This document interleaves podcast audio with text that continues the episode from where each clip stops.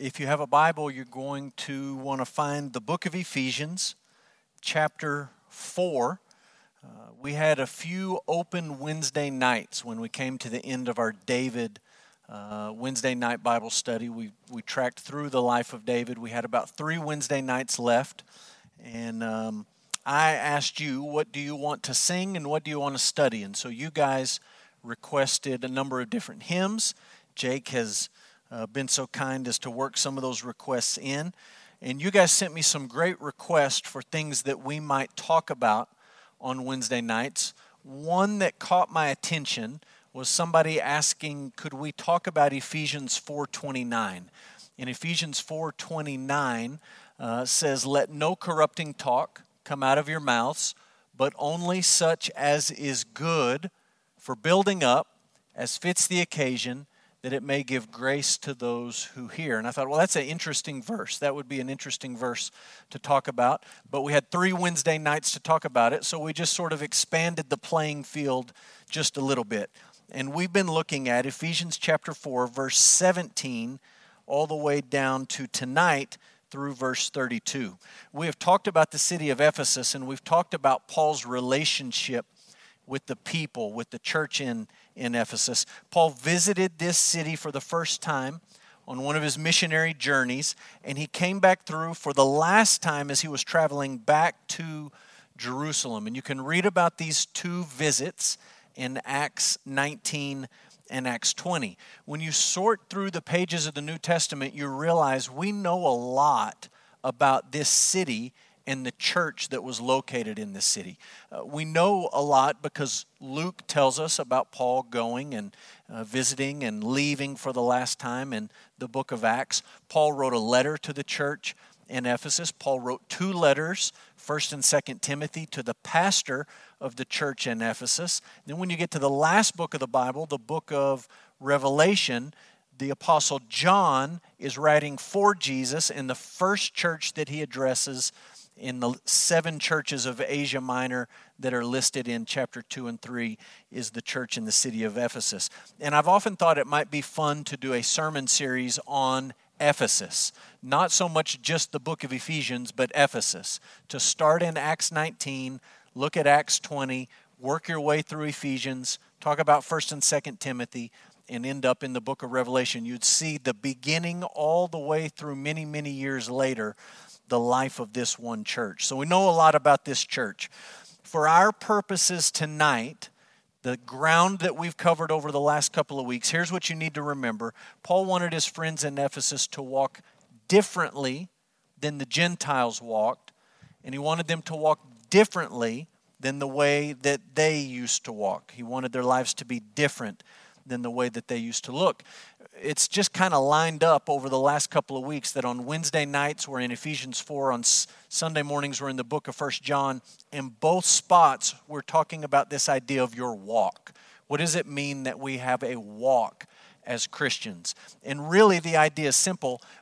The walk we have as believers is talking about the entirety, the totality, the sum overall direction of our lives. And for the church in Ephesus, Paul is writing back to his friends and he's saying, I don't want you to walk like all of the other people in Ephesus walk. I don't want you to live like all of the other non Christian people live. And I don't want you to live the way that you used to live. I want there to be something different about your lives. That brings us to the hope of Ephesians, and it's really the hope of Ephesians 4. Jesus saves sinners and Jesus changes sinners. That's just sort of a simple summary of the book of Ephesians. Our salvation is a result of God's grace expressed to us through Jesus Christ, received because the Holy Spirit is working in us. Jesus saves us, and Jesus changes us. We begin our lives walking in a certain direction, we meet Jesus, and our walk moves in a completely new direction. So, Ephesians 4, we're going to read the entire passage, verse 17 down to verse 32, and then we're going to pray. Paul says this, writing to his friends in Ephesus This I say and testify in the Lord that you must no longer walk as the Gentiles do in the futility of their minds They are darkened in their understanding, alienated from the life of God because of the ignorance that is in them due to the hardness of heart. They have become callous and have given themselves up to sensuality, greedy to practice every kind of impurity, but that is not the way you learned Christ. Assuming that you have heard about him and were taught in him, as is the truth in Jesus, to put off your old self, which belongs to your former manner of life and is corrupt through deceitful desires, and to be renewed in the spirit of your minds, and to put on the new self, created after the likeness of God in true righteousness and holiness. Therefore, having put away falsehood, let each one of you speak the truth with his neighbor, for we are members one of another. Be angry and do not sin. Do not let the sun go down on your anger, and give no opportunity to the devil.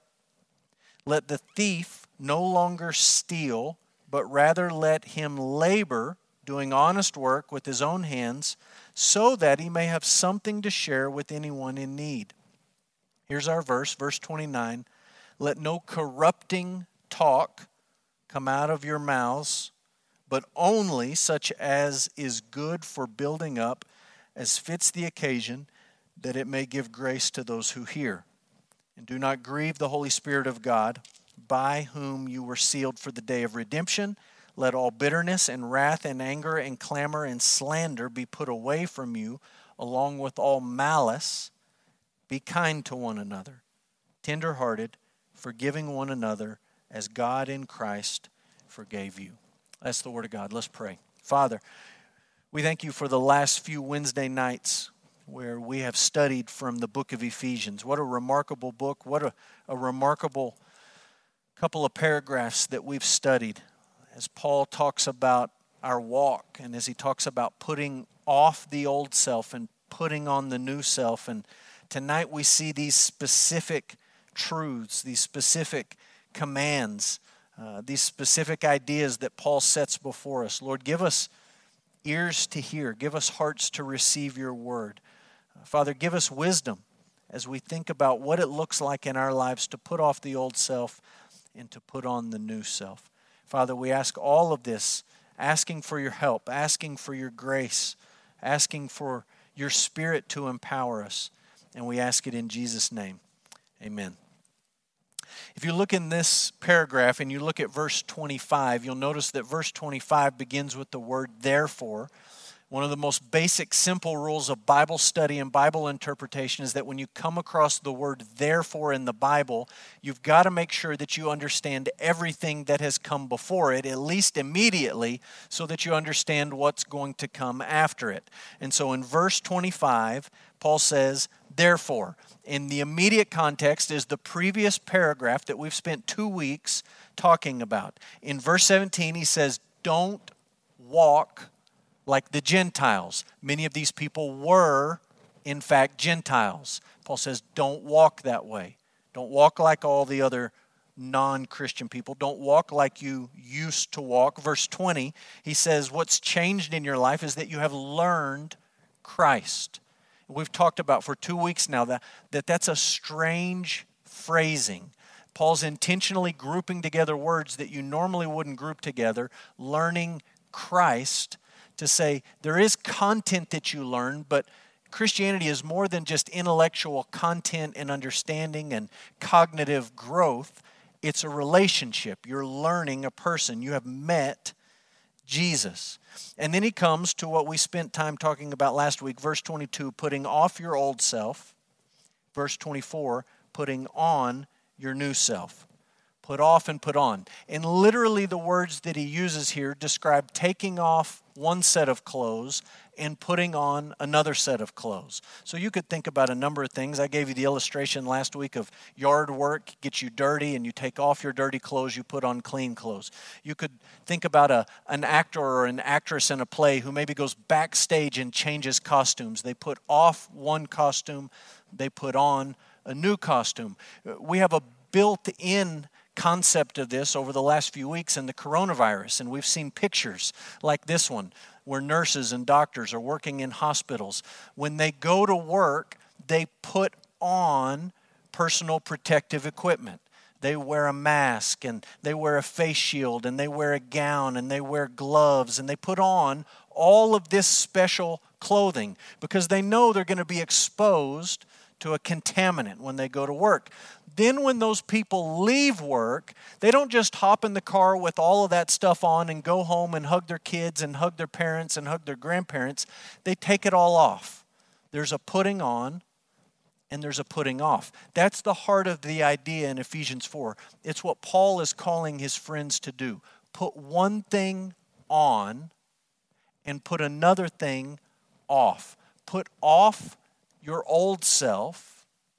Paul understands that sin is a deadly contaminant, and he doesn't want the, the Christians in Ephesus to just walk around clothed in their old selves. He says, Put it off. It's deadly, it's dangerous, it's disgusting. Put it off.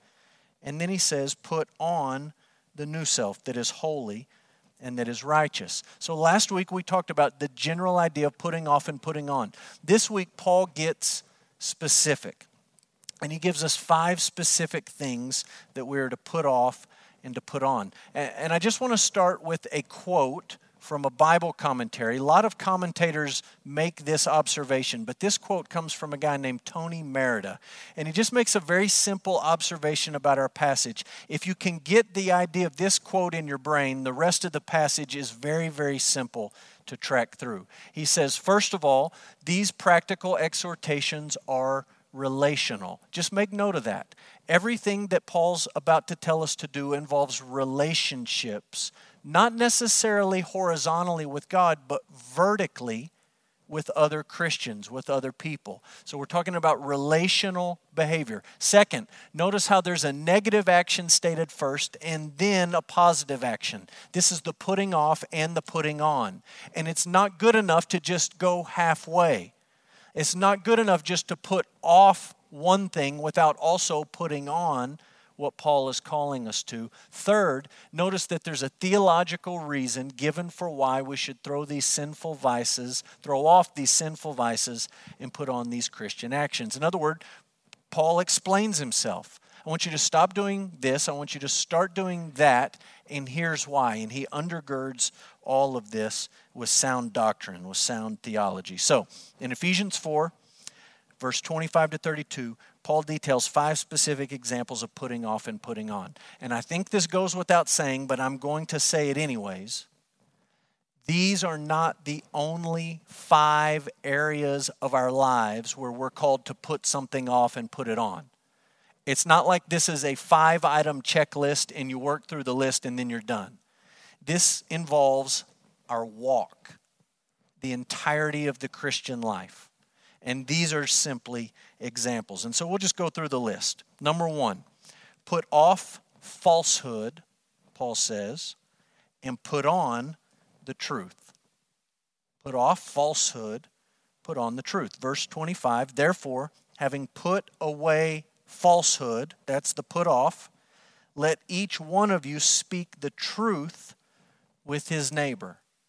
Do not be dishonest but speak the truth with your neighbor. Most Bible scholars detect a quote from Zechariah chapter 8 in this call to speak the truth with your neighbor. Clearly, it's a, a, reference to the ninth commandment you shall not bear false witness. And a couple of months back on Wednesday nights, we actually worked our way through the Ten Commandments. And one of the things we said when we went through the commandments is that when one of the commandments says, don't do this, there's an implication that you are to do something else. And when one of the commandments says, this is what you should do, there's an implication that there's something that you most certainly should not do. They are positive and negative, whether that's explicit or implicit, and that's certainly true here. Put off falsehood, put on the truth. Don't be a liar, be an honest person being an honest person, as Paul is thinking about it, does not necessarily mean that you say everything that comes to your mind when you're at church interacting with other people. It doesn't necessarily mean if the person sitting next to you is singing off key that you need to turn to them and honestly tell them, you're singing off key. You probably don't need to say anything at all. It certainly doesn't mean that if you show up to church for the first time after a month and a half, two months in quarantine, and you see somebody who normally sits by you at church and you look at that person and you think, that's the worst haircut I've ever seen in my life. You don't need to ask them, Did you cut your hair yourself? You don't need to say that's a terrible haircut. It doesn't mean that we say anything and everything that comes into our minds, regardless of how it might impact another person. It does mean we're going to be honest people. Why does it matter? Here's the reason believers are members of one body. And if there's anything that will tear a church apart, it's dishonesty and lying between members and groups and leadership and laity and this class or that class. It'll destroy a church. This idea of being part of the same body carries with it the point Paul's trying to make. If your body lies to itself, the end is self destruction. If your eyes lie to your hands and tell you that the grill is not hot when it really is hot, you get burned. And if your ears lie to your feet and tell you that truck is not coming your direction, it's not getting closer down the street, and you step out onto the street, you get hit by the truck. If you lie to yourself, if there's dishonesty, dishonesty within the body, the end is self destruction. And so Paul simply says you need to put off falsehood and you need to put on the truth. Second, put off unrighteous anger and put on righteous anger. Put off unrighteous anger and put on righteous anger. Look what he says in verse 26 and 27 Be angry and do not sin.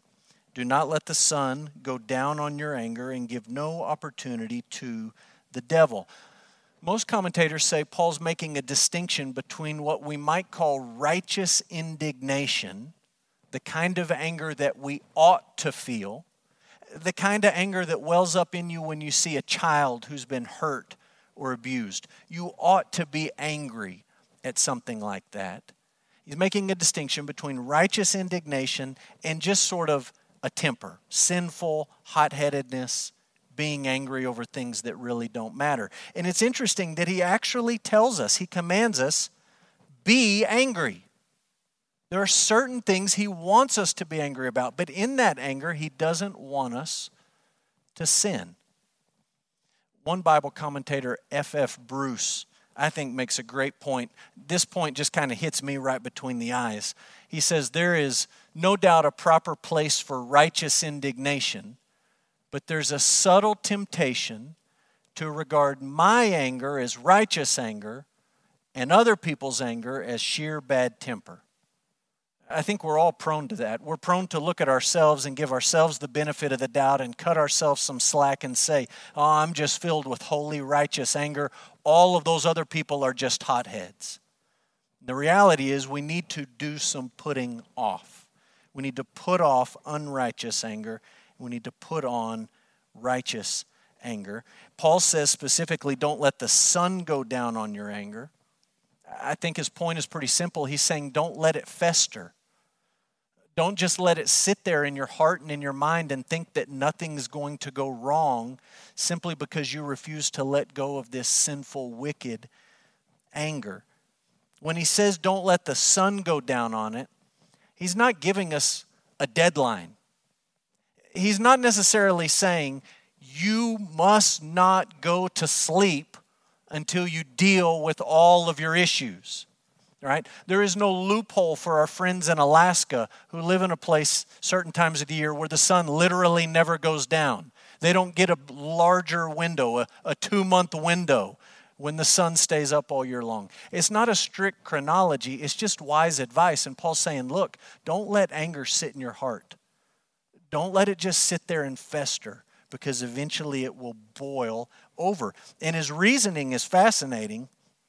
I don't know what a lot of Americans do with this logic, but in verse 27, he talks about the devil And what he says is give no opportunity to the devil. Literally, don't give the devil space to operate. Jesus uses the same Greek word that Paul's using here when Jesus talks about evil spirits being cast out of a person and they go around looking for a place. And if they don't find one, they come back to where they were. And it's possible that the, the person is now worse off than they were before because the Spirit brings others with them. They're looking for a place. And literally, what Paul says when he says don't give opportunity is don't give a place, don't give a space, don't give a foothold to the devil. None of us like to think of ourselves as following Satan, serving Satan, living for Satan. Paul says in Ephesians chapter 2 that before our salvation, that's exactly what we did. We were followers of the prince of the power of the air, the spirit that's now at work in the sons of disobedience. We were children of wrath. Even after our salvation, it's possible that in allowing anger, just think about this, in allowing anger, unrighteous anger, to sit in our hearts, we're actually creating a safe space. We hear about safe spaces today. We're creating a safe space for Satan to operate in our lives, in our homes, and in our churches. Put off unrighteous anger, put on righteous anger so that you are not inviting the devil into your life. Number three, Put off stealing, or you could say theft, and put on hard work. Do not steal. Let the thief not no longer steal. That's the word that Paul uses. So we're going to put off stealing. What we're going to put on is hard work. Verse 28 Let the thief no longer steal, but rather let him labor doing honest work with his own hands. And the reasoning is really simple. Why should you do honest work with your own hands? Is it so that you can have a, a cushy, comfortable retirement someday? That's not his logic. Is it so you can be self sufficient? Well, the Bible talks about the importance of supporting yourself, supporting your family, but it doesn't talk about it here. Is it so that you can spend more and play more? That's not the reasoning that Paul gives here. The reasoning that Paul gives us for why we should no longer steal, but we should labor doing honest work, is so that the former converted thief may now have something to share with anyone who's in need. God wants us to help those in need. That's the logic. Now, look, I'm a proud American. I'm hoping that Fourth of July rolls around and we can all shoot off fireworks and be together with our families and have barbecues and celebrate and be thankful for the country that we live in. But it's worth acknowledging for all of us that the typical version of the American dream that gets peddled in this country is that you can come here, you can work hard, and the benefits the rewards, the fruits of your labor are you can spend on yourself and you can live a great life. That might be the American dream, it's not the Christian ethic. The Christian ethic when it comes to work is you should work hard, number one, because work honors God in and of itself. He created you to work. But secondly, you work hard, not just so that you have more to spend and consume, but so that you can help others who are in genuine need. So we're going to put off stealing, we're going to put on hard work. Number four, here's our verse that we've been building up to over the last three weeks put off corrupting talk and put on encouraging talk. Put off corrupting talk, put on encouraging talk. Verse 29. Let no corrupting talk come out of your mouths, but only such as is good for building up as fits the occasion that it may give grace to those who hear. That word corrupting literally means rotten. It's used in the Bible and in other ancient sources to talk about rotten fruit. It's used in the Bible and other ancient sources to talk about rotten meat. Let no rotten talk come out of your mouths. So I'll tell you a story about this idea of something being rotting, uh, rotted, or corrupted. Um, my mom growing up. That's my mom and my dad on the left. Uh, my mom was a children's minister at our church. All the years that I grew up, she led the children's ministry, birth through uh, fifth grade at our church, and she did a great job at that. Over on the right is Tracy Ward and his wife Kathleen. They were at their daughter's wedding recently in that picture, and Tracy was our youth pastor. And uh, Tracy was new to our church. He had not been there a long time, and uh, Tracy and my mom developed an inner office feud, and they were playing jokes on each other. And uh, one would hide behind the door, or uh, I think at one point someone hid under a desk and jumped out and scared somebody, and someone else went to their office and rearranged everything. And they had this sort of little fun feud going back and forth. Well, in the middle of that feud, we had a, a church Easter pageant and the Easter pageant, we really went all out for this thing. We didn't do that every year at our church growing up, but we went all out. And the foyer of our church, we had a big foyer. We decorated the foyer like a Middle Eastern market or a Middle Eastern bazaar. And we had animals in there, and we had people dressed up in there, and we had booths set up in there. And at one point in the Middle Eastern market, there was some fish. Somebody had gone to the grocery store, over to the meat market, and just bought fish and they just set it out in the foyer of the church and thought, well, this is just going to add to the atmosphere and the ambiance. This is going to be great. And so there you were when you walked in for the play, the fish was there, just both eyes looking at you. And it was fresh, so it was fine. And they put it on ice, and they had every intention, every intention of throwing it away that evening or when the play was done. But my mom and Tracy were in the middle of this inner office feud, and it was my mom's turn. So she went and grabbed one of the fish. And during the pageant, she went and snuck into Tracy's office and got a chair and reached up on the top of his bookshelf that almost went all the way to the ceiling and put that fish up on top of his bookshelf and then closed the door and left and didn't say anything. The next day was fine. And the next day was okay.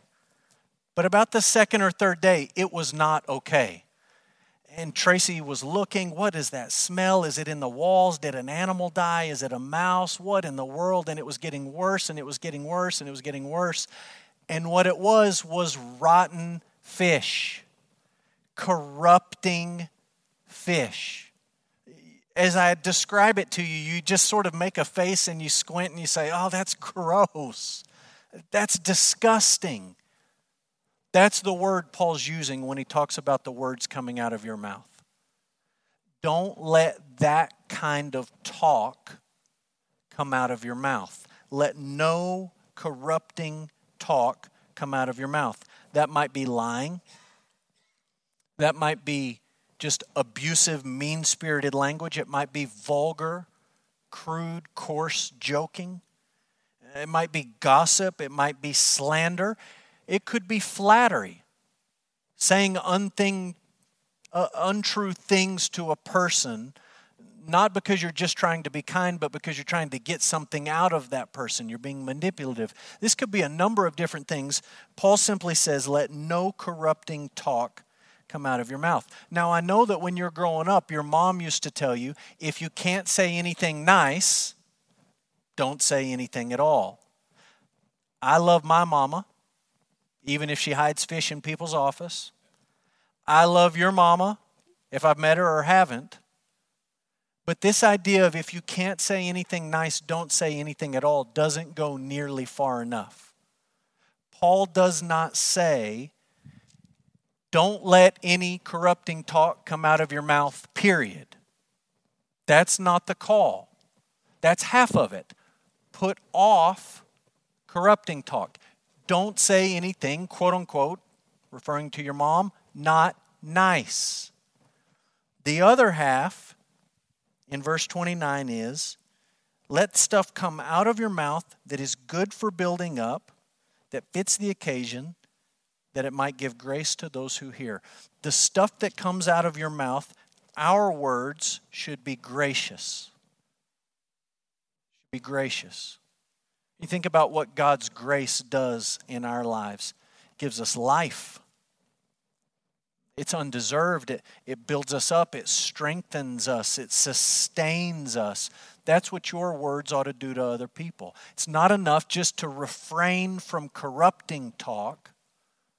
You also have to take the next step and put on encouraging talk, talk that builds others up, talk that gives grace to those who hear. One last example Paul gives us put off bitterness and wrath, and I've just summarized some of the words that he, he mentions. Put off bitterness and wrath, put on kindness and forgiveness. I, I think verse 30 and 31 and 32 all go together. I think uh, the put off and put on is in the middle, and the reasoning is wrapped all around it. He says, Do not grieve the Holy Spirit of God, by whom you were sealed for the day of redemption.